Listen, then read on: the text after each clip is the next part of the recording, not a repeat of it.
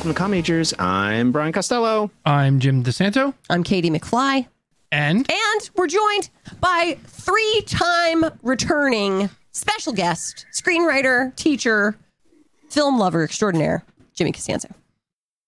Hey guys, excited to be here. I'm actually I- I'm so excited that I canceled my original plan to go see Tenet tonight. Oh, um, Jimmy. Which I've been I've been really looking forward to that. I'm but you know sorry. what? No, I no no no no no no. Should've Listen, told I, us. I We can would've see no way. No no no no. Whoa, hold, hold I, on. I would I- much rather be here. I actually want to go see Tenet and didn't think it was socially acceptable to go. If, Jim, if Jimmy's going, I'm going to leave right now and go. Guys, listen, I am the- I am go catch I am the 10 o'clock showing. So All right, you guys go. We'll be here.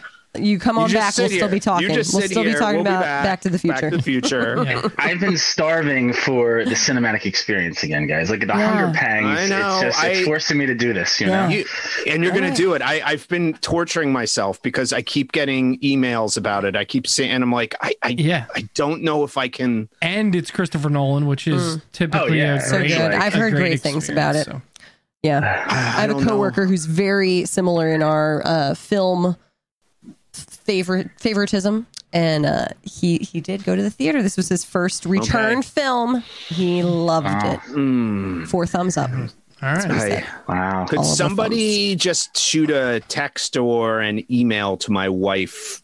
Maybe Just- saying, you know, movie theaters aren't that bad. He, he could, totally safe. You're just going he to. could, he could go. You're going. You're going to school, right?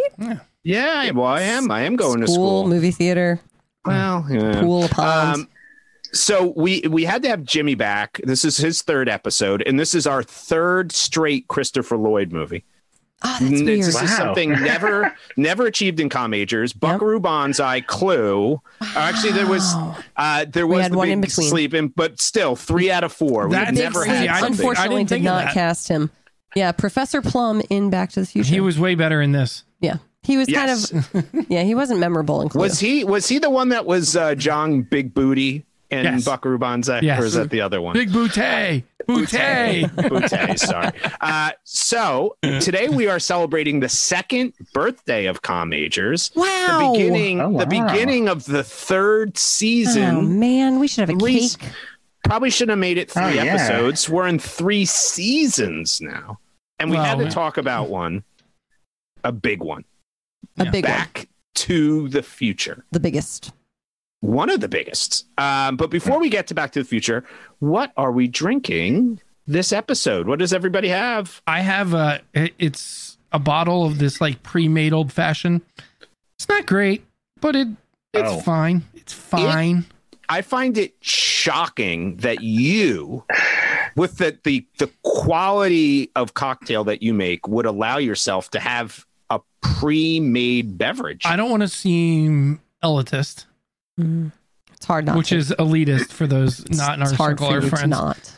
Um, but the bourbon that we currently have in the house does not deserve to be in a cocktail. Ooh, so you're just So, and I wasn't feeling like some straight alcohol tonight, so there's that. mixed. You this, what you had to go down that Now, route. technically, an old fashioned's pretty close to straight alcohol anyway. But I was going to say, it's got there's some that much sugar in it. Because Uh, of that, Katie has shifted to uh, vodka drinks.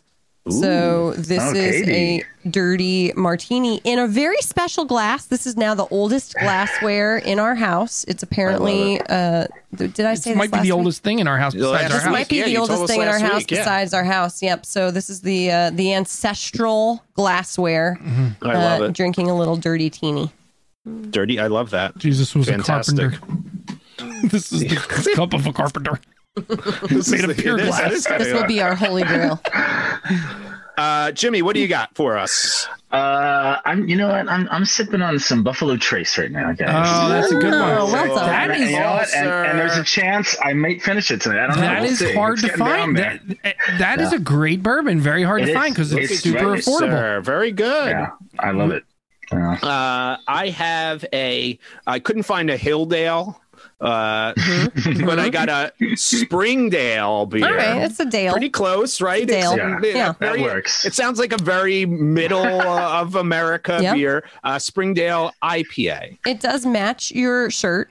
Yes. I honestly did think that you had a Marty McFly life vest. Well, I it was Somewhere the in the house. It was. I don't. Unfortunately, I I'm used to. surprised. I used Sailor. to I have thought you did. I thought you did. I used to have vests a Yeah. long time ago. Uh, no longer though. Um, all right, quick fact check. Last week, of course, we did Clue. Uh, did you two, Jim and Katie, play your Scrabble? We did game? not. Yes, I Okay. won. Oh, perfect. Oh wait, Sorry, we were supposed I to play thought that was the Scrabble. story we were going with. We didn't play Scrabble. Okay. I started watching Amy Schumer's Expecting, and it, We we it's been don't all have a lot of crossing over of time that is very much. uh game. Let's play games. Yeah. let's have some It game was like time. let's watch the movie that we're supposed to watch for the podcast. That's about all that and happened. that's been the past two nights, and then okay. yeah. Sorry about all that. So no, I- Brian. people Scrabble- wanted to- Scrabble will happen. Maybe I wanted can tell you Labor Day Katie will Scrabble.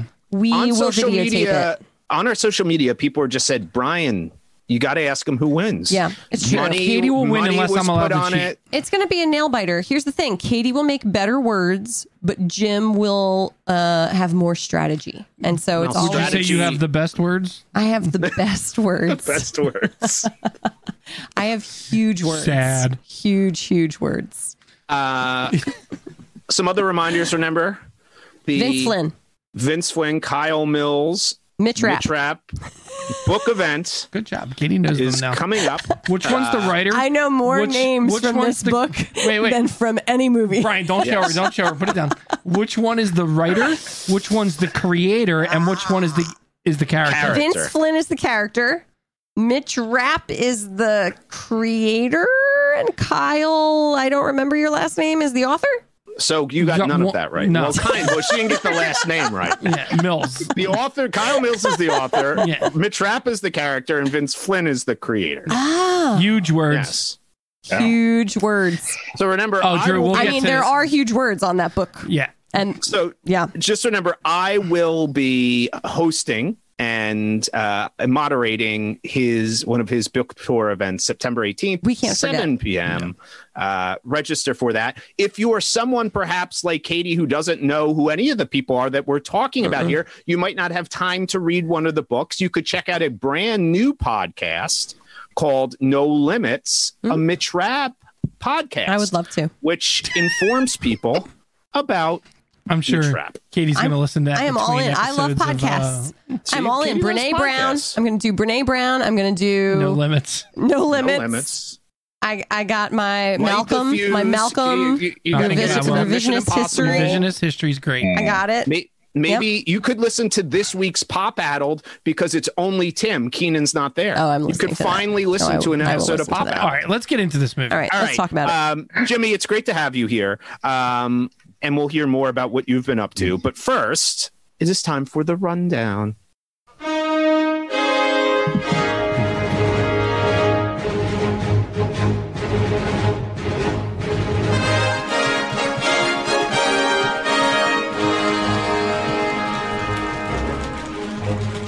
I like that. I like that typing. It's very nice. it's what it always sounded like to me. Yeah, it's good. I did. I think that I agree with that. Well done. Uh, Marty McFly is waiting for his life to change. He thinks that this will happen when he takes his girlfriend to the lake so that he can lose his virginity. In a surprise twist, his life actually changes when his friend Doc Brown steals plutonium from some terrorists, builds a time machine, sends his dog back in time, gets killed by said terrorists, and sets the course for Marty to return to the day that his parents first met. Little does Marty expect his mother will be much more interested in having sex with him than his girlfriend ever was. His charm and boyish good looks create the mother of all cockblocks, nearly erasing his own existence. Now, to make his parents fall in love and get back to the future. Okay, Your that was pretty good. interpretation oh, of this movie is. I mean, It we could just- we could literally spend. That's what I took away from I the story. say- We could spend That's what I took away from it. just, Just on. dissecting I didn't that. even Just get to Biff's assaulting his mom. I, I didn't would even say get it's there. it's heartwarming the way you you the way you see the world.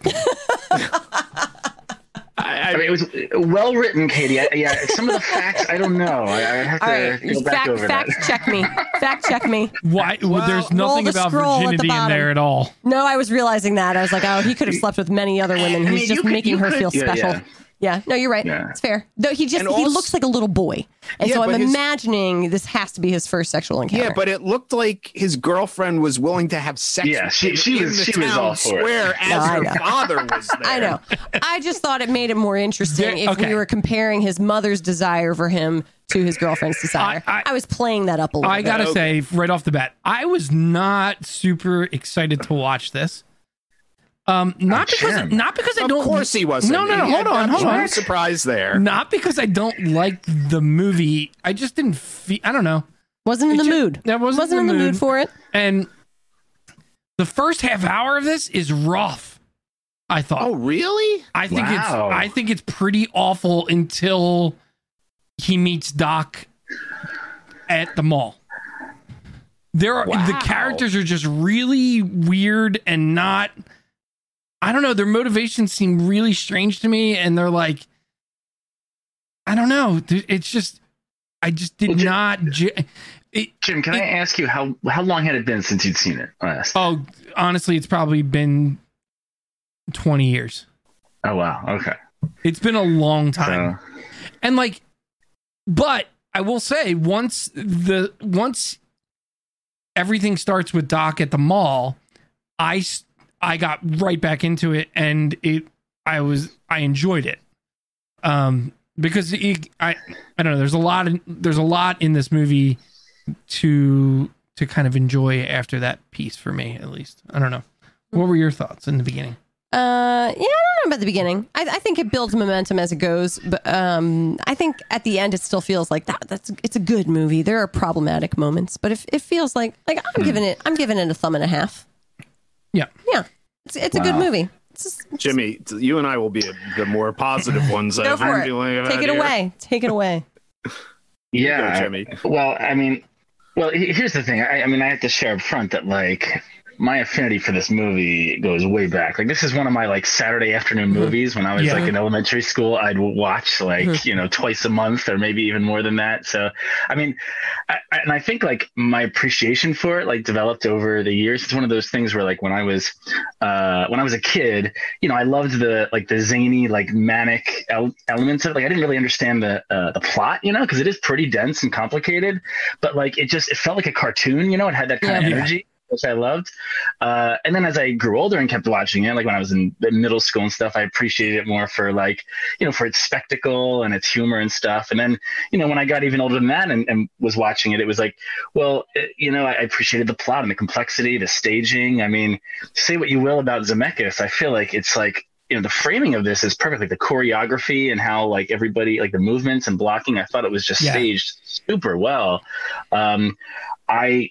I mean, I, I, I love every element of it. I feel- like this is the ultimate four quadrant movie, and it it amazes me to hear you guys be so so kind of tepid on it because this I was gonna say this is like the one movie I feel like I've never heard anybody say something bad about. You know, there's like rare movies like that, but um, Yeah, no, I, I, I don't, I don't want to say that I thought it was bad, but there are moments in the beginning, in that first thirty minutes, where, like the, specifically, I think his girlfriend's not a great actress, yeah. and it does it, do- the scenes between them are kind of weird. Yeah. uh, it doesn't surprise me that she's only in the movie for about two minutes total. um, if there was more, they were probably cut out. And they kicked her out for part two. Right. Actress. she does yeah she gets replaced um and it really does come it, to me like obviously i love jaws a lot but i feel like that movie really comes alive when um what's his name enters Dreyfuss. dreyfuss enters it is the same with this with doc brown i feel like as soon as he is on camera the comedy and the weirdness of this movie sort of makes sense. Yeah. But prior to that, Michael J. Fox d- seems sort of like untethered a little bit. I don't know. It just, but uh, but Yeah. as soon as Doc is around, everything works so much better.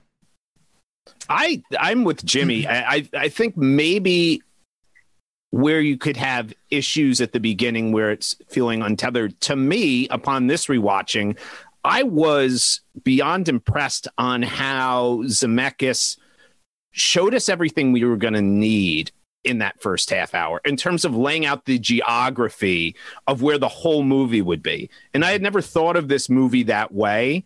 Um, it was almost like an action director would do or Hitchcock would do. You see, all like you are intimately familiar with all the settings and places that you're going to need to be that pay off later in the movie. Right. In particular, so much of that town square you know, and he's showing that and layering it and layering in Well- dialogue and things. But he, but that's what you, but you know it. And it, uh, I think what it allows for is once you kind of meet Doc and he goes back in time, you don't have to waste any time establishing like, oh, this is where the town square is like, this is what the school is like. Right. And it, I think that Um, maybe slows down. It could potentially make you feel a little bit choppy at the beginning part, but it allows you for the rest of the movie to just go.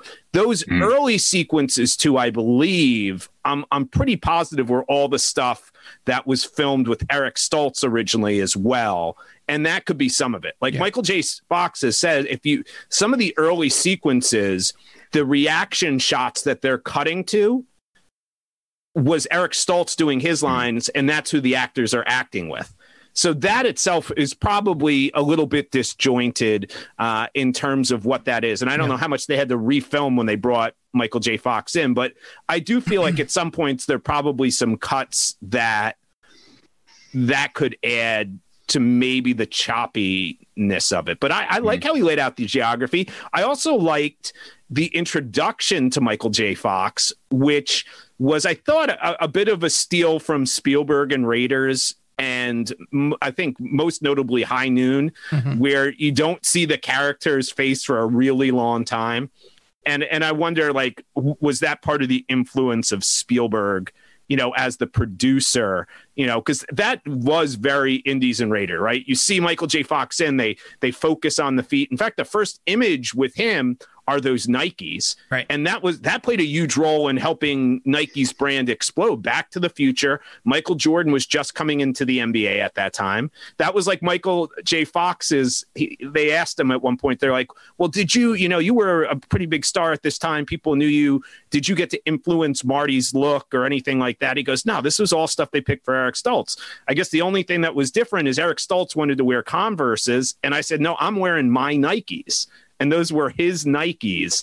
And it played an explosion of Nikes in the mid 80s because that is so prominently featured between Yeah. him walking in that way and obviously the skateboarding and stuff like that. And that wasn't Nike giving money or anything. That was Michael J. Fox just saying, oh, I wear Nikes. Yeah, the um the town and the geography is interesting because Katie and I had not an argument, but we had like we we talked about how weird it is that as Michael J. Fox is exploring the town and the neighborhood prior to going back in time, there's graffiti all over the place.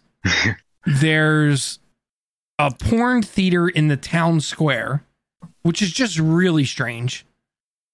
Um, 'Cause it's and- supposed and- to be like small town America. Right. And Well, then no, but I think that's it. But some Wait, of that wait, is wait, a, wait, a- a wait. social commentary on the 80s and what was actually happening in towns in the 80s. Mm, really? It, it, but it, it, no, it is. If you look at like Times Square, all these places in the mid 80s, and there's Times subtle Square, ref- dude, you're gonna come No, on. no, no. But I'm saying other places.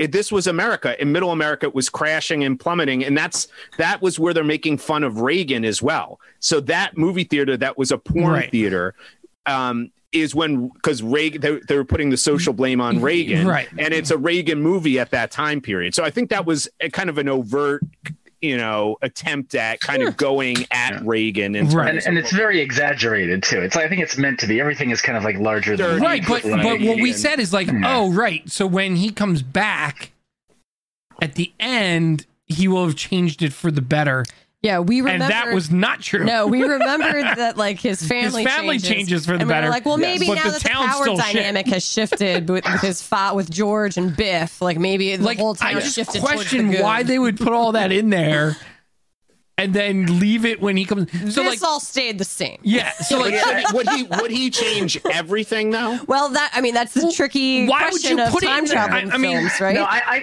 I think it was just to contrast, like, oh, 50s were a much simpler, more innocent time. You know, like to, Yeah. to reinforce that Where idea. Girls rape got was- sexually assaulted Yeah, all rape the and- time in right, cars rape and, and also just in the racism and- middle of dances. but that was you could just do purposeful, whatever you but that was- but that was purposeful too, right? Like it's the idea of it Yeah. looked a certain way, but there was actually a, a better quality Yeah. Yeah. to maybe that other time period. I think how they were playing on that. I I I dug more into that this time than necessary. I don't know if it was anything other because I thought I ended up thinking about like Back to the Future 2 and some of the other ones and how they they carry just a lot of those themes of what the rundown towns Yeah. would Yeah, that's when Hill Valley gets really like Shitty. shitty, is in part two when Yeah. Biff ruins it. You know? It looked to me similar, and I it probably wasn't, but I did wonder. Didn't it look a little bit like the square they used in Gremlins? I wondered if it was this. That had to be a back lot. I would imagine. it, no, it had to is actually. You can no, you can go into it. I've actually walked through. It's it's actually in Universal Studios in Los Angeles. You can walk through that that town square with the clock tower, and they've filmed like so many movies there. Yeah. so. So, but that had that. It felt like it was like where that stretch of where the bar is. You know that Phoebe Cates Yeah, yeah, is, yeah, and we yeah. saw in Grem. And I was wondering if it's the same thing. It would make sense, Jimmy, because Yeah, it it was be. Spielberg, and Spielberg had his deal with Universal Mhm. at that time. That that Yep. would be where it is. Um, so let's talk about this movie because it's a movie that has, I think, a long cultural impact. Um, you know, coming out in '85, it was a huge hit. Yeah. I mean, huge, huge hit. Obviously, uh, you know, spawning a trilogy and things like that. But you know, even if you look at the highest-grossing film of all time, Avengers: Endgame. It's referenced in there because it has become, in many ways, people's ideals of what time travel is. Which I mean has to be humorous that like you know, but it has seeped into culture to the level when people talk about time travel and they make the joke in Endgame, oh well, you can't do that. That's not how time travel worked in Back to the Future. And why do you think it's it's impacted people that much? Because I don't think it, at its basis this is a movie that is anything that's super revolutionary in terms of storytelling ideas and things like that. So why do people latch onto it the way they do? I mean, I I think you know, I guess you're right. It's not really innovative in storytelling, but I, I do feel like it is a very strange movie, and I think that might be like part of why you know, like Jim and Katie, you were saying like it was a little tough to find your footing at the beginning because like. Like what kind what movie what kind of movie is this really right it's like it's not I mean it, you could say it's science fiction but it doesn't really have a lot of those tropes it's kind of comedy kind of drama and I mean it has action set pieces but I wouldn't call it an action movie. Like what is this really you know? And I think the fact that it like is its own thing has had a huge impact in like the cultural footprint. It's like we all recognize it you know for what it is. I think Brian, uh, you know, because we talk about this era of movies a lot, like these '80s movies that, and Jimmy called it a four quadrant, which is interesting because there's so many other movies in this time period where we're like Labyrinth, like who the fuck was that movie for? um, and so like this might have been the best of those movies, right? Like when you read the script, it's probably can come, you know, you can go a number of different ways. If Zemeckis doesn't direct this, kids probably can't watch it, right? Like it depends on who, what their vision of it is, because it could easily go into Which there's still some weirdness on right. It could kids still watch it could still go closer to R. It could still go closer to something like ET, which is a little more scary. Hmm. Um, because there's some there's some shitty people in this movie. Oh, Um, absolutely. doing shitty, shitty things. But I think they they do walk the line of like I can sh- I, I can see a world where you're showing this to kids and it's not going to cause a lot of problems, right? because you just skim over the parts that are problematic. That's what don't, but 'Cause we already have people in the chat just talking don't about, talk about the showing their that- kids. Marty's Yeah. mom got sexually assaulted on the night that she But fell in love with. I don't his think they would understand that though. No, we I just- think they cut. But I think they cut away. That's the interesting thing. I think Jim's right. They walk a line where obviously the older you get, the more aware you become of that. But agreed. Think about some of the other movies that we have talked about in and around this time period, which are more ridiculous in some ways Yeah. in terms of how they flaunt sexuality or the humor that they use and things like this. I I think this probably walked a, a thin line. What I find interesting is I can completely get why starting from maybe the age of 12 up, 12 to 18 in particular, this movie speaks to you. And you can latch on to it because I think it deals with you know a lot of you know it's almost like the teen angst element of it.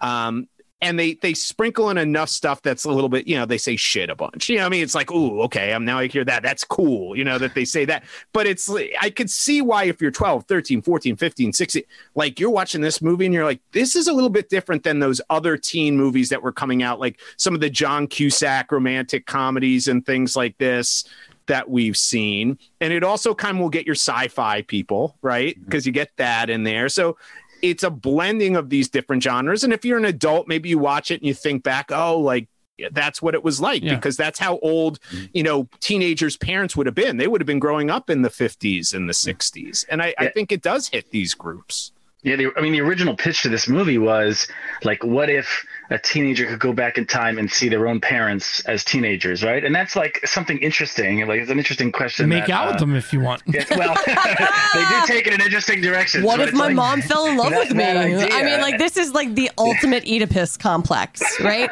Of like, but like, what if I was that age? Like, I love my mom so much. Like, what if I was the same age as my dad? Well, Would she yeah. I will say that you know, it, and Brian and Jimmy probably would remember this. I mean, at that time period, you know, skateboarding, playing guitar, like Yeah. it, he checks all funny. He checks all the boxes for like a boy at that time, as far Bart as like Simpson? what would be cool. Well, this Bart is pre-Bart yeah, way pre. No, I know And it's not- pre Bart not- Simpson. yeah, but Bart is not as as Bart has a, a Eloquent. cruelness. To him, Um, yeah. yeah. So for me, I don't know. I feel like I, think it it ages younger. I think f- for like a coming of age story, I'm always going to lean more towards Ferris Bueller. For an action story, I'm always going to lean more towards like Indiana Jones. And for my my you know love stories, I'm I'm going to go John Cusack. Um, and it is it's a genre bending film. Uh, it's two hours long feels long for this kind of a movie in the 80s. Wow, I thought that, it that feels like a unbelievably long fast. Yeah, I, action I, film. Yeah, I thought it was quick. She did I not feel couldn't like it was long. You didn't feel No, like when it was we long. You- started it, we were like, You said it's two hours long. 120 Wow. minutes. I didn't. It did not feel long at all. It doesn't feel long. No. It is long. It doesn't feel. It's not long. Two hours is the appropriate This time is for a the movie. most shock I've most- been in 112 I, I, Most I've never movies heard, in the 80s I, are I've like never 90 heard anybody minutes. talk about No, they're not. Back to the Future like this. So. Uh, all right, Jimmy and I I, am are going to go sorry. into a uh, Zoom breakout A breakout room, and we're just going to geek break out about and it. Yes. conversation with the rest of the people who are listening to the podcast who want to hear us gush about Back to the Future. Listen, And- I think it's important to have some dissenters. You know, I think we it's all just like important- fluff each other The- up. the- It's not fun. Listen, and I, I, I and I will acknowledge the problematic stuff too. It is. I mean, first of all, like the father being like that peeping tom who like, Yeah, and, then, and, so then, and then weird. he's like, Thank and they just totally gloss over it, and, and it's like, oh, now it's let's get together a week later. It's normal for guys to No, look in girls' windows and watch them undress. It's normal. It's not. I- no, you can marry that girl. You're gonna marry that girl. all right. Yeah, just stare in her window and lust Listen for again. her. This this this whole podcast is really just an expose of why men are the way they are. When they men who grew up with these movies, Yeah. these were the Yeah. models we like, had. I mean, like, let's be serious. It is clear no woman was involved in the creating of this film.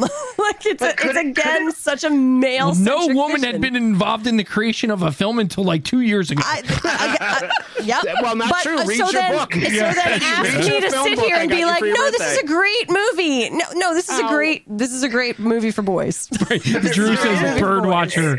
Bird watcher. Is that what they But call if it? you look back at it now, like I, I feel like there is kind of a satirical element you could take away where, Oh, like I you know, so. her. So, like you know, basically, it's him demonstrating that he's a man by punching the bully, and that's the thing that gets her together with him, and I'm like, that's so ridiculous. Like, Yeah. why is that the but turning then, point that he but then punches Doc out the Brown bully? has a, an By the academic reason for that, right? Like Doc Brown is like, well, here's what's actually happening when like she falls in love with your father. By the way, he punches Biff out and they go to dance at the dance instead of going to see if Marty's being murdered by Biff's three oh, buddies. So many things. So many It'll be fine. Don't But I feel like you you could look at it as like that's the you know the '50s like naivety, like oh you know it's like oh this this was like the the gender stereotype Yeah. of the time, and they're having fun with that, you know. And no, and, and, and there are other points where I was like the the interactions with the musicians. I was happy that they didn't like sugarcoat the. I mean, I guess technically they the language they used definitely Yeah. sugarcoated the racism, but they didn't shy away from that like interaction. Mhm. Um, and I thought, you know, even though they resolved it quickly and they made It they made it fun. there. Yeah, like I don't want to be in a fight with any reefer addicts. That was pretty Yeah. funny. But um, yeah, I, I that part it was it always cracks me up when he takes the stage at the cons at the uh, dance for no apparent reason other than the other he cut, guitar he cut players. his, hand, he cut yeah. his hand. Obviously, Marty needs to play Yeah. in that Well, moment. we get we we so it's going to that close the loop. Yeah. It's going to close the I loop. wish- No, no, no, not that part. So that that part makes sense, but then he plays an encore on Yes. prior to like having to rush Oh. to to get home. Yeah, but he he has been you gotta so play, Jim. craving an audience. By that the way, I got. That if I you're got. gonna do a time travel movie, don't fuck up and put a guitar that wasn't released until three years later in the movie. Okay, well, you're the only person who picked up on that. No, there's tons of articles. Go read it, Brian. Well, guitar articles. Scout, what did Um, you think but, about you know- Back to the Future? But dude, but can I say this? This is a prime example of what we've been talking about recently about 80s films. Yeah. That the line from being Buckaroo Banzai or Back to the Future or Big Trouble in Little China, it's a thin line. Yes. Yeah. I- If Yep. if this is not Michael J. Fox, Yep. this whole movie I agree. falls apart. His father is shit as an actor. I I, I Oh, would Crispin, I would disagree. I would say Glover. that that He's he is the worst job. actor in the movie. Not the Oh no. I I I think he was He's going for a certain yeah. style, I I- think. That's I his guess so. shtick. But my point is this Michael J. Fox, God bless him, is instantly likable. Ag- agreed. He is the Julia Roberts of Pretty Woman. Yes. Yeah, I mean he that will is. I sell mean, anything. and, and and usually you hear about these movies where they replace somebody, and it's like lore, right? Like uh, Aragorn was replaced. uh, Like they brought in Viggo Mortensen on Lord of the Rings, and what would it have been Game like? changer. But it's like if you have a different actor in this role, it just doesn't work. Yep. You need somebody who's instantaneously likable. Because at the beginning you're right the character is i think pretty thin at the beginning. And once doc gets there and you have that relationship and you keep building it's great. But michael just michael j. Fox in the way he does things buys you that half hour. No, even the- if you don't like it it can get you to the point where you're like okay it's michael j. Fox. Agreed. he he he's like almost like like michael b. Jordan tom cruise he was God bless him before he, you know, he got Parkinson's and it really did. He was that type of guy. You could just put him in a movie and oh, it's Michael J. Fox. Very charismatic. but, Yeah. but it's Michael J. Fox. He was Michael J. Fox in every movie, playing all these different characters that Yeah. he was doing at that time. But you were okay with it because it was Michael J. Yeah, Fox. until he was in The Good Wife as a, like an asshole attorney, which was so off character that like it hurt you in your soul. No, but he's gr- he's so But good he's in really that. By good. the way, But But he's he is. good. he's such Um, he uses his his disability as his as as a weapon. It is pretty amazing. Um, so back to the the beginning of the film because now I'm remembering a specific scene that I think might be one of the things that does hook in the audience. Um, the scene with the principal at the beginning, Yeah. where he like dresses Marty down in front of his girlfriend and insults his father in such a way. Yeah. To me, like that's one of those scenes that makes you pay attention and every person it it gets you in on such an emotional like a gut level of like oh he just oh he did that Yeah. everybody's had one of those moments whether you were marty or the girlfriend like you've seen someone take such a cheap shot at somebody else that i think you immediately sympathize with Marty McFly and like want things to go okay for him. Mm-hmm. You know, want course. this to work out for him. That actor is the amazing James Tolkan, Huh? who was also in, of course, Top Gun, uh-huh. Yep. but Uh-huh. maybe most importantly, a little film known as Masters of the Universe. Who was he in that? He was the detective. Oh. Brian, I did Jack. yoga with yes. I did Trying yoga with a Trying guy um, whose nickname is Goose last night, Ooh. and his best friend's nickname is Maverick. They are in their forties. They did they give themselves I'm pre- those? that would be like Jim and I sure. started to I'm refer to each sure. other. by but I mean, that. this has to be like 30 years later that they've had these nicknames, and they Yeah, are that- still going strong with them. That strikes me as like, all right, uh, Jim or me going to Jim. Jim, I want you to refer to me As Nighthawk. as Nighthawk, and then Only Jim if you says, refer to me "And I as want you to Dragon." refer- okay, a dragon. That would be awesome. Done and done. Did we just become best on, friends? This is a podcast hosted by Dragon, Um, Nighthawk, and Katie. little little moments of joy in this film. I love the Marty asleep scenes. Oh, I don't know like- who I don't know who came up with I this bet idea. It's brilliant, isn't it? And it's such a it's such a simple thing, but it really does like emphasize the innocence, like the, the like the the childlike qualities of your main character, which again just builds your sympathy for him, your empathy for him. Like um, seeing him asleep in such a like a you know a childlike drooling arm akimbo sort of way, like opens your heart to Marty McFly. And, and that adds to like the you know the mystique of the character. Just Yeah. like it's all I don't know. Yeah. It just makes him feel more fleshed out and real. How about I the? would uh, also- yeah. Oh, go ahead, Jimmy. Sorry. I was just gonna say like you know we were showering praise on uh, Michael J. Fox. I think Christopher Lloyd too. Like I can't Oh imagine gosh. anybody else. No, absolutely. role, No, you know? I think it's the Amazing. two of them. I don't think you can say one yeah, without the the other. Yeah. Yeah. and they have a great dynamic. And I can't Yep. remember they they were together. Uh, God, who was it? I I don't know if it was Josh Gad's podcast or one of them. They got the two of them together Mhm. talking about the movie, and like th- they're still very close, and you know all these. But it is it's one of those dynamics of you get two people. You have Michael J. Fox, and he's and he's carrying the movie, but Christopher Lloyd. Is, is another one in this movie where if it's not him, it doesn't work either. No. And what it's not Christopher like he's Lloyd in can do with movie his a ton.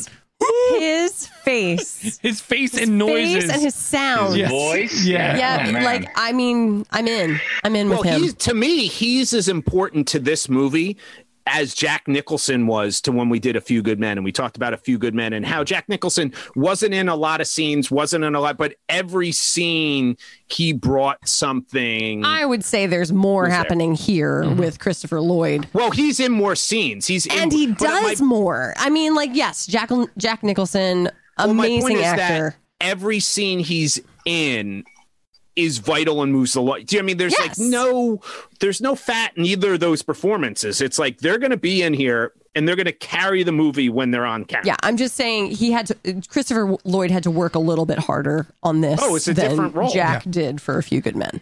Like th- he, this was some some major work. Yeah. And they never get us. The two characters never get us to question the weirdness of the fact that like Doc Brown would be friends with Marty McFly. Like, there's no Yeah. explanation. Well, the Yeah. Why are they hints at that, friends? right? Yeah. What, Yeah. where's- What- he built what him the is that? amp. He built him the giant amp that would kill a person if they yeah. tried to So play it. they do they ever explain it? Because at the beginning, I thought, is it a neighbor? Is it like somebody that he's known since he was growing up? Then when they were at school, I thought maybe it was one of his teachers, like maybe Doc. no, but you to- could easily see a world where like he walked the dog for Doc. or That's well. That's what I thought. Or mowed his Just he, lawn. he lives in and- the Well, and neighborhood. At, Yeah. I, I, to Yeah. me, it's like you look at what Oh, he didn't have a lawn, by the way. He was he was living in the garage of the of the estate that was sold. Yeah. So But you do to- get like a little bit of that. So I don't know. It's weird. Yeah, but I, I- mean, you're right. Like if Marty has grown up there his whole life, like yeah, But he's- whatever. Like, to me, to me, that, as you know, strange. to me, it almost made sense that if you look at what Marty had around him, Mhm. that he would. You know, it's weird because he's supposed to be the cool guy, right? I mean, he comes across as cool when you think Michael J. Fox, but there's ways they do it. Like he's friends with Doc. okay, like, that's but weird. but Or here's the time band is- travel. or his band is like a failure. But the You know what I time mean? travel Like- piece is that Doc would know him. So if Doc met him at the time that his parents was 1955. Yeah, but that hadn't happened yet. That's the whole Right. thing where you start to Uh, get so, into. yeah, but so- but this is where you start to get into the whole the way people perceive time travel in movies and books. So much of it is built around Right. the ideas of Back to the Future. We created because this whole thing. he has thing. the note. He has the yeah, but he note didn't. that ugh, that's but the he change. didn't. But he yes, that's where the change, and that's why. But that's why they felt in Avengers Endgame they had to explain it. They're like, no, time travel doesn't work Right. like Back to the Future. This Mm-hmm. is how it works. And they're like, why did you put that line in there?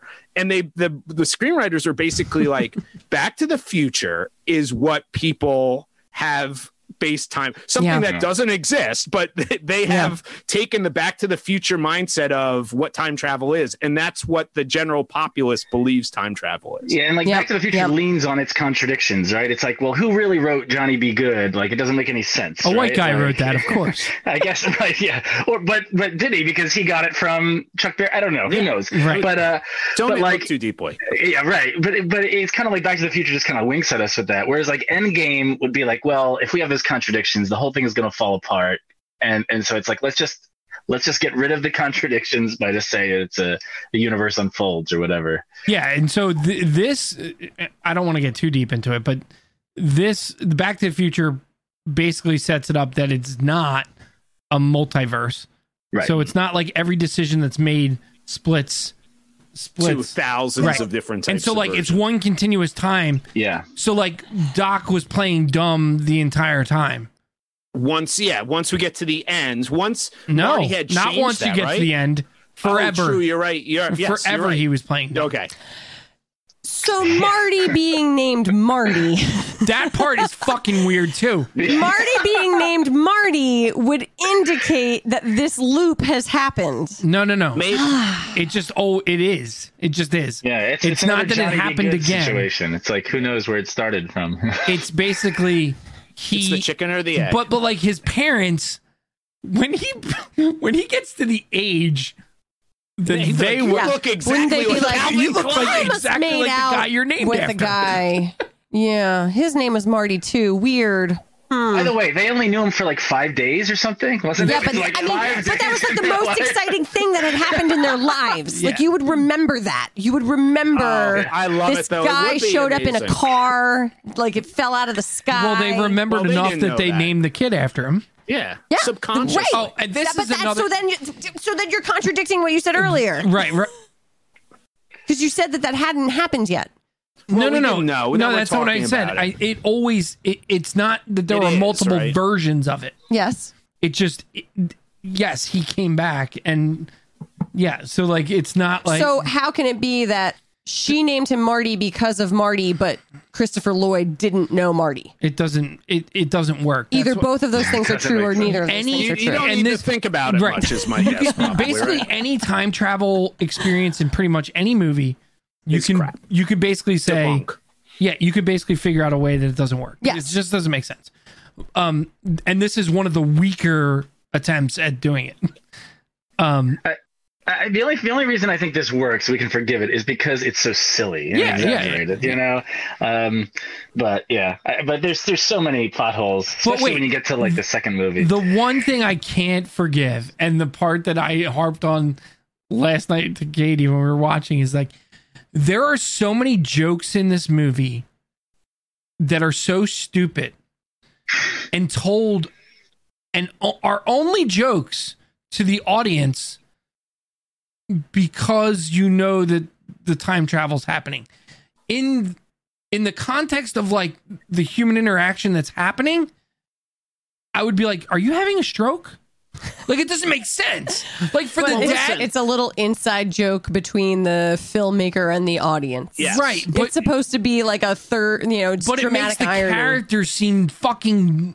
crazy. Yeah. Well, like again, the if you think dad saying hard. to his daughter, "If you ever have a kid like that, I'll kill you or I'll murder you or whatever he I'll says to her. you. I'll disown you." Like, yeah, right. It's like it's- why would he bring? just- why would he bring up that having Lily the other night. Why would he Well, bring that up to his daughter, his teenage daughter about having? It doesn't make any this sense. this But- is a this is a screenplay that was rejected 77 times before it was finally Well, agreed to be made. No, so no, you know it's, it's, it's interesting though. I've heard like literally on our other thread, people are saying like this is one of like five perfect movies, and I cannot go there.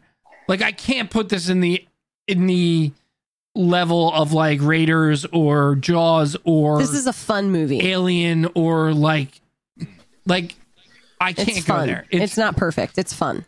yeah. this I would is say an immensely rewatchable film. Sure. I think. Sure. So if if we're going to go to the along the lines of is this Raiders? No. Is this Jaws, which I think is a top 10 movie of all time? No. Is this Ferris you Bueller. know, it's not Ferris Bueller. I I prefer Ferris Bueller as well. Same. But I think that is the sturdy Dancing? this is one Hell no. that well, hmm, This is no Dirty Dancing. I think I would watch this. Perfection. It's perfection. But my point is this: you could watch this again very quickly. Like Elaine wanted to watch this with me. Did you say Roadhouse? I did.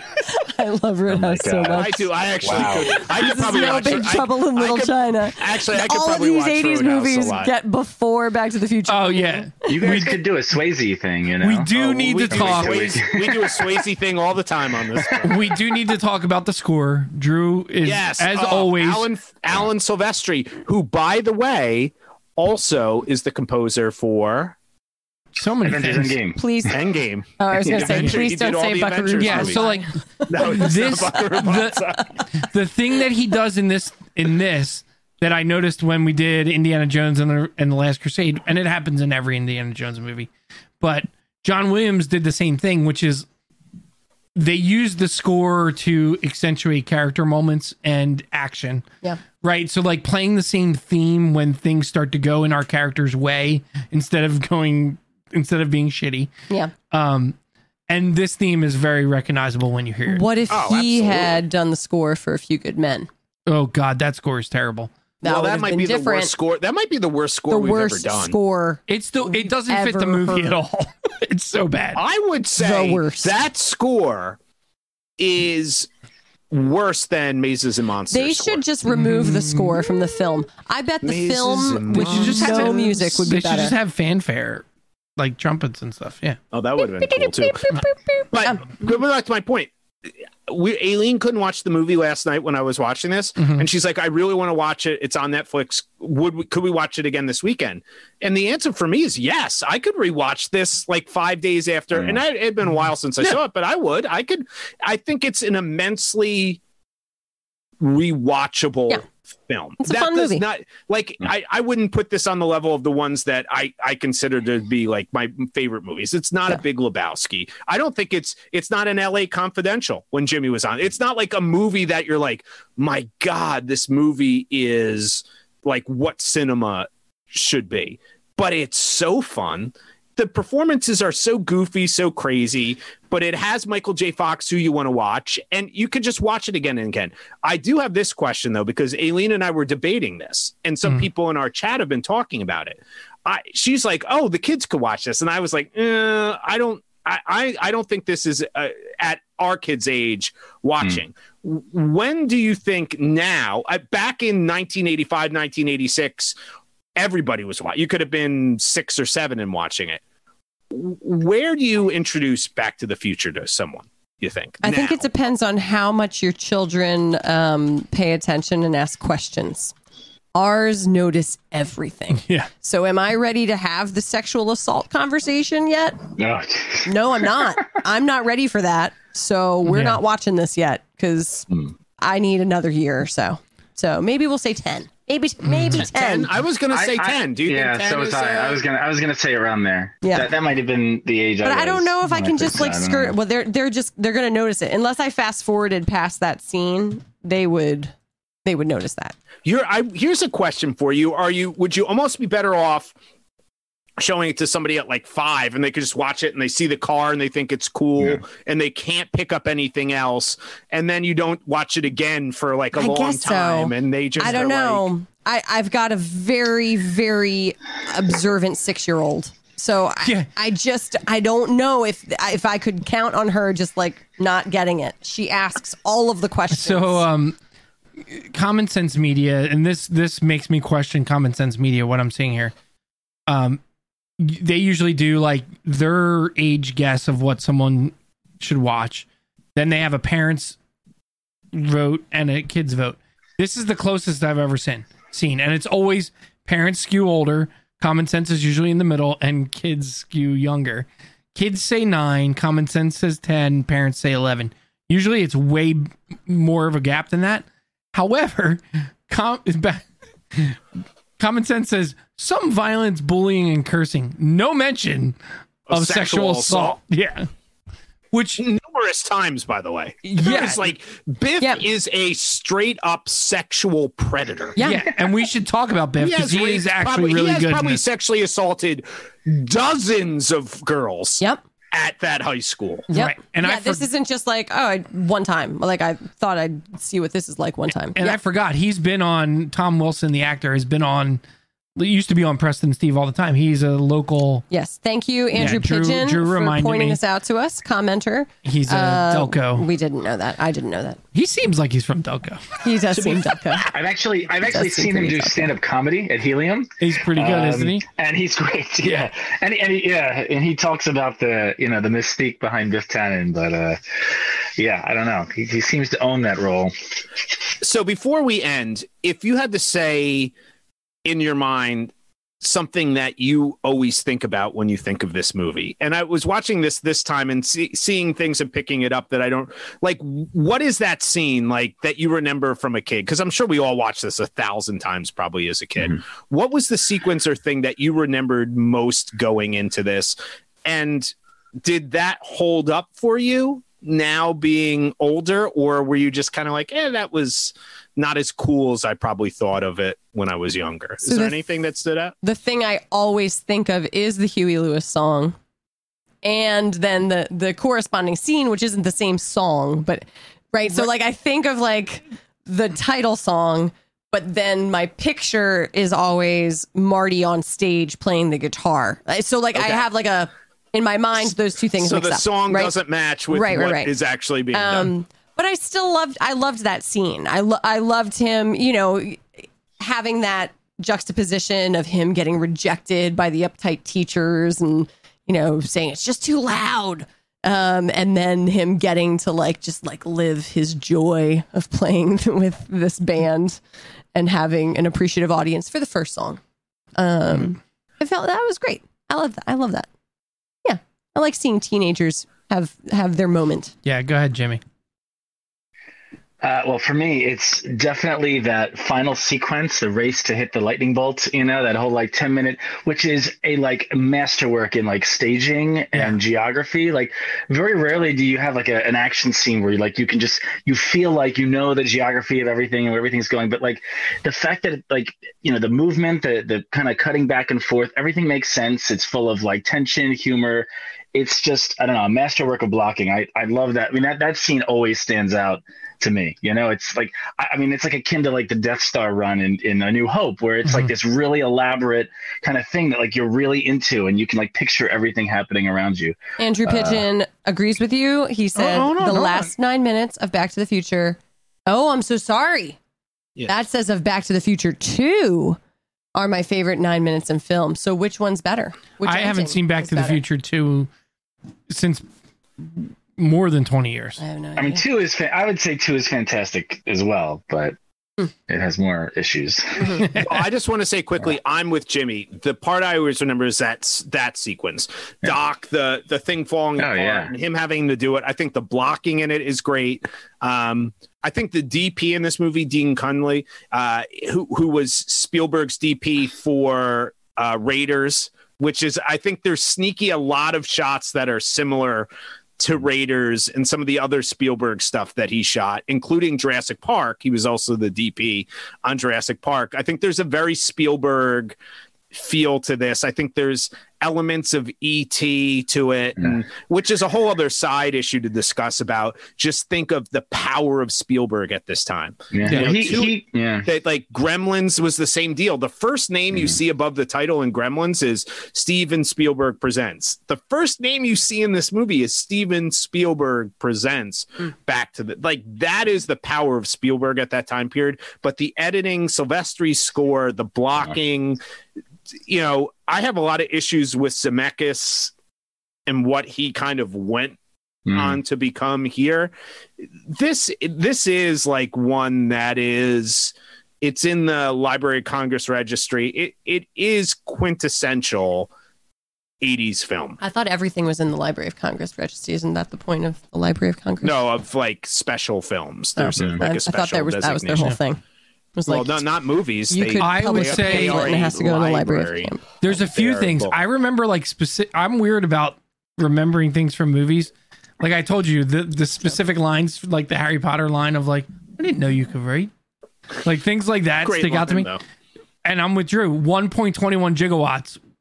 First of all, pr- pronouncing gigawatts incorrectly, or is gigawatts the appropriate? I don't know. It's it's weird. But the way he gets so, the way Doc kind of loses his mind when he hears that uh, is hilarious. And then also when they're playing Earth Angel and they finally kiss and he he goes from like crumpled on the side to like right back up and playing like in time and the band's like oh okay you're back. I uh i, I- always I- remember those two parts.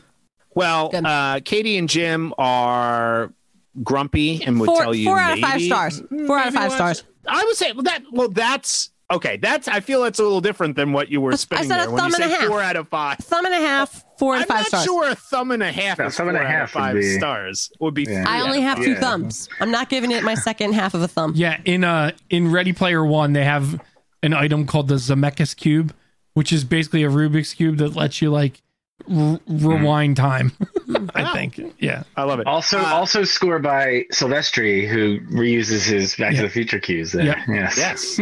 um, all right. We'll make sure it it was off Netflix for about three days, and then has been re put on all three of the Back to the Future No, that was trilogy. clearly because we were encouraging are people to avail- watch We're it. like, how Yeah. does this get Boom. made? You Just know, when they do changing the movie, culture. it's on Amazon Yep. Prime. All right, uh, time for game of the week.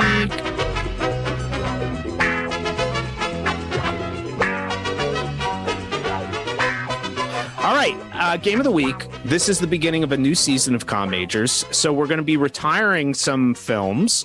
Um, we are going to do a Com Majors 1980s film festival. Each of us are going to pick four quintessential 80s films from season two of Com Majors. We have done the following 1980s films during season two of Com Majors. There's a lot of I know, 15 of them. what? I'm gonna eat this olive while you say all, All of them. here we go. Uh, so you get to pick four of these films. Okay, chances are, Die Hard, Spinal Tap, Last Starfighter, Princess Bride, Gremlins, Do the Right Thing, Ferris Bueller's Day Off, Labyrinth, Caddyshack, E.T., Big Trouble in Little China, Indiana Jones and the Last Crusade, Buckaroo Banzai, and Clue.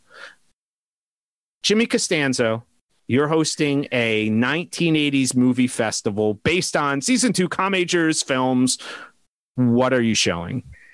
So, quick question for you first: Is this like you know films that best represent the '80s, or just what- overall no, quality? just- this is what you, you, could pick your show. own theme This is the I Jimmy what Costanzo. So I interpret it as like this festival. is right. So I, I kind of tried to find a balance between quality mm-hmm. and like this is very 80s, All right? right, 'Cause that- that's Yes. your film festival. I so it's definitely Die Hard, Yep. Ferris Bueller, Gremlins, and then E.T. I forgot about Die Hard. Die Hard is a oh, perfect yeah, movie. All, all, Yeah. all those genres. I, I give it to all of my thumbs. i, I It love die all of my hard i don't know if it's a perfect I movie D- but I think D- Die Hard might be the best action movie ever made. but it's, it's definitely up there. do you see, see do you think it's quintessential 80s because i feel like it's like the mm, beginning of the 90s timeless. i think it's like Well, it's i think it's the first so it's in the 90s movie Yeah. but it's not the 90s yet. Mm, I yeah, know, don't but that's you- like right on the cusp, right? That's like I'm talking about like the tone and the and the like the feel of it, the way it looks. To me, it doesn't. I don't know. Well, it, I would agree with that interpretation. That, but that's the movie that brought action into the '90s. That's Right, right. Like right, it right, has right. that That first makes the look. game that, change. that, that look. Yeah. I mean, I wanted to put on like "Do the Right Thing," but it's like I don't think of that as like an '80s movie. You know, it's. I mean, I love just that movie, but it's great like, movie. yeah, yeah. Timeless. So I don't know, but that's Um, it. Yep. I love that list. All right, uh, Jim, how about you? What do you have in your '80s film fest of Com Major season two? I am going to go with Gremlins, Do the Right Thing, E.T., and Big Trouble in Little China. Mm. Had all those pegged for you. Did you really? I, I, I well, but you picked those four, so I think I'm not surprised. Did I really? I think those no, were I all didn't. your Katie picked picks. Do the Right Thing. I did. Thank you. I'll take credit for that. All right, uh, Katie, your Um, selections. So I, similar to Jimmy, thought like I wanted to f- pick a sampling of what I think like what did the '80s mean to me. Uh, so I went with Princess Bride, Big Trouble in Little China, Ferris Bueller, and Chances Are. I love it. You got to have a little crazy. it. Damn it, You've got to you've got to have a little crazy if you're going You to have talk Big about Trouble in Little. China. You don't need Oh, chances yeah, are. but that's like Oh, good you crazy. absolutely- Chances are is the like problem bad with you, crazy. Jim, is Mhm. you have still yet we're a year into this since we watched Chances Are, and you still have not gotten what that film. Is. I think is. it's time to rewatch. I think you should. I think it's time probably for a should It has rewatch. I'm ready. more problematic sexual relationships. Are you ready for it? this I'm ready for it. I I rewatch it once a year. I, it turns You me probably on. should. So let's let's do There- it. I- oh, I- Wow. Uh, This is well, on my- the internet. my my 80s film selections i could i'm i would just screen the ones i want to watch i could care less about anybody else so of Me course too, Brian. chances of course chances are, are going to be there Yep. Mhm. of course indiana jones and the last crusade is going to be on that list caddyshack has to be on that list uh, and then i would go with ferris bueller's day off Mhm.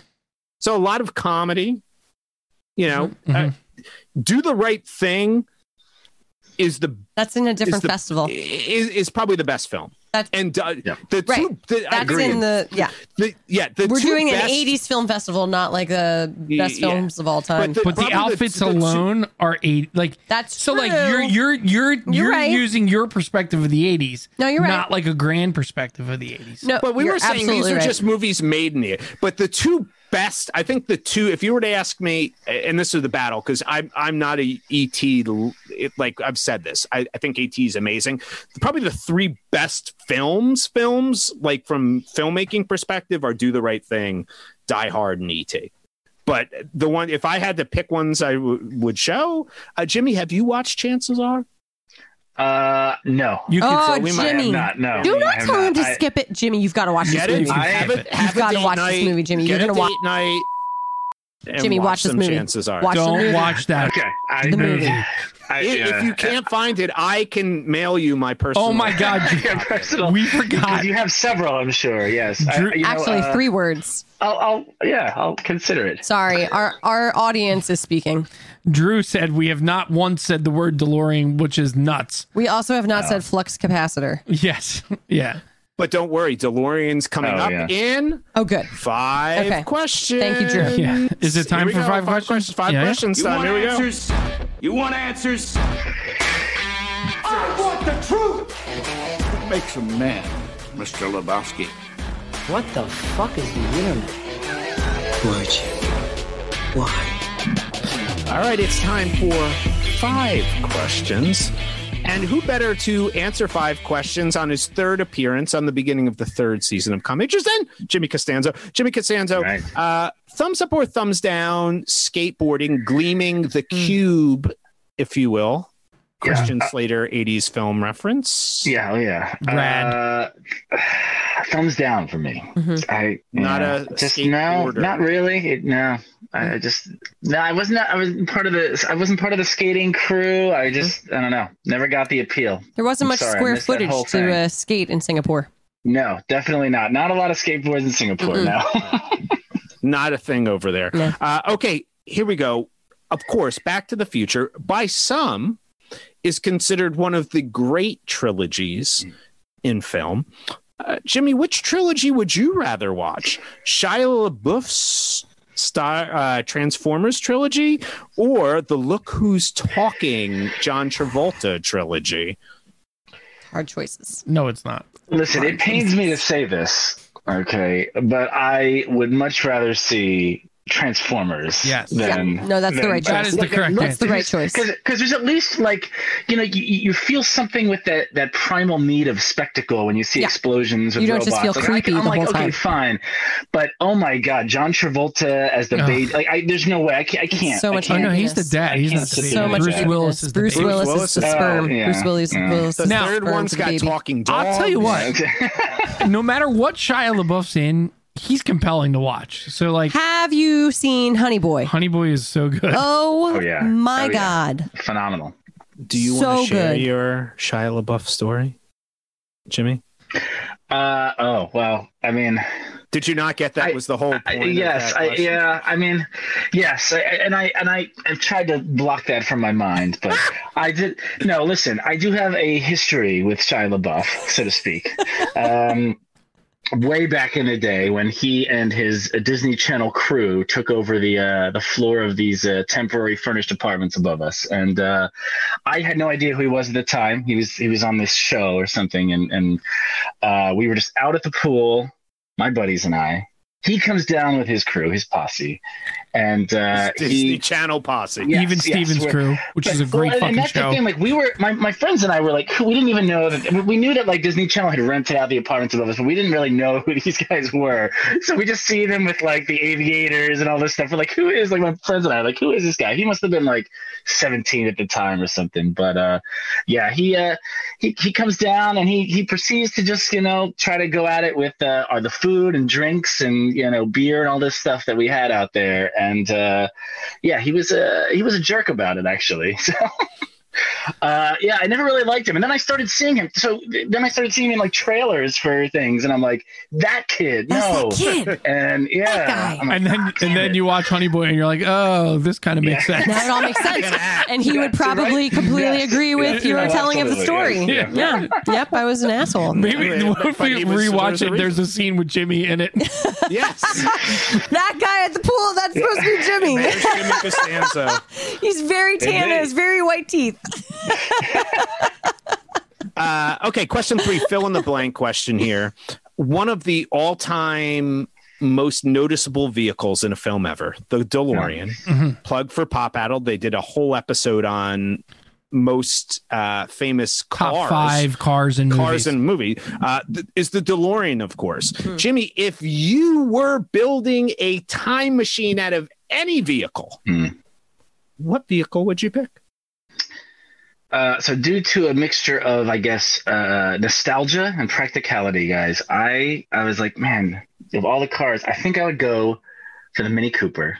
All Yeah. right. Now let me explain. Mini okay, Cooper Mini Cooper, car. Right? spy car is a Very- Mini First of Cooper? all, you could get to 88 miles an hour on even like a curvy road, all right, with that thing. So, you know, that wouldn't hold you back, all right? Very gas efficient, so you wouldn't run into like a Back to the Future 3 issue where it runs out of gas and then, you know, you're screwed trying to get back home, you know? Yeah. And it's, guys, it's easy to hide. It's a tiny car, you know? Very So true. boom, Good idea. there it is. Very I practical. like it. I like it. I love it. Um, all right, favorite question. What's your favorite Huey Lewis song? I, listen, I man, I, I mean, I'm not the biggest Huey fan, but Whoa, I, hold I can't. on. That is well- a worse take than Jim and Katie's take on Oh, that. okay. No, it is Listen, not. listen, No, I it is not, listen, no, no, no. Don't get me wrong. I appreciate him. I don't Do like, you? know, listen to him. I do know I do, but I, you know, he's not like on my playlist or anything. He's no Randy Newman. Yeah. I mean, It's not on your playlist. He is not Randy Newman. I do listen. I've always appreciated. You guys know "Hip to Be Square," right? Ah, so good. Oh, I love Hip that Be one. I love the energy of that. It's like it's got a little, uh, you know, the uh, tinge of the Back to the Future one in it, but it's got a lot more energy to me, and I, I like that one. You know, so That's a good one. that would be my one. Yeah. All right, Jim, play Com Major's favorite Huey Lewis song. I did. This one? No, not. I don't want to get us blocked again. All right, that's it. All right, here we go. Uh, finally, deep thoughts question, Jimmy. If you could go back in time, what year would you go to, and what would you do?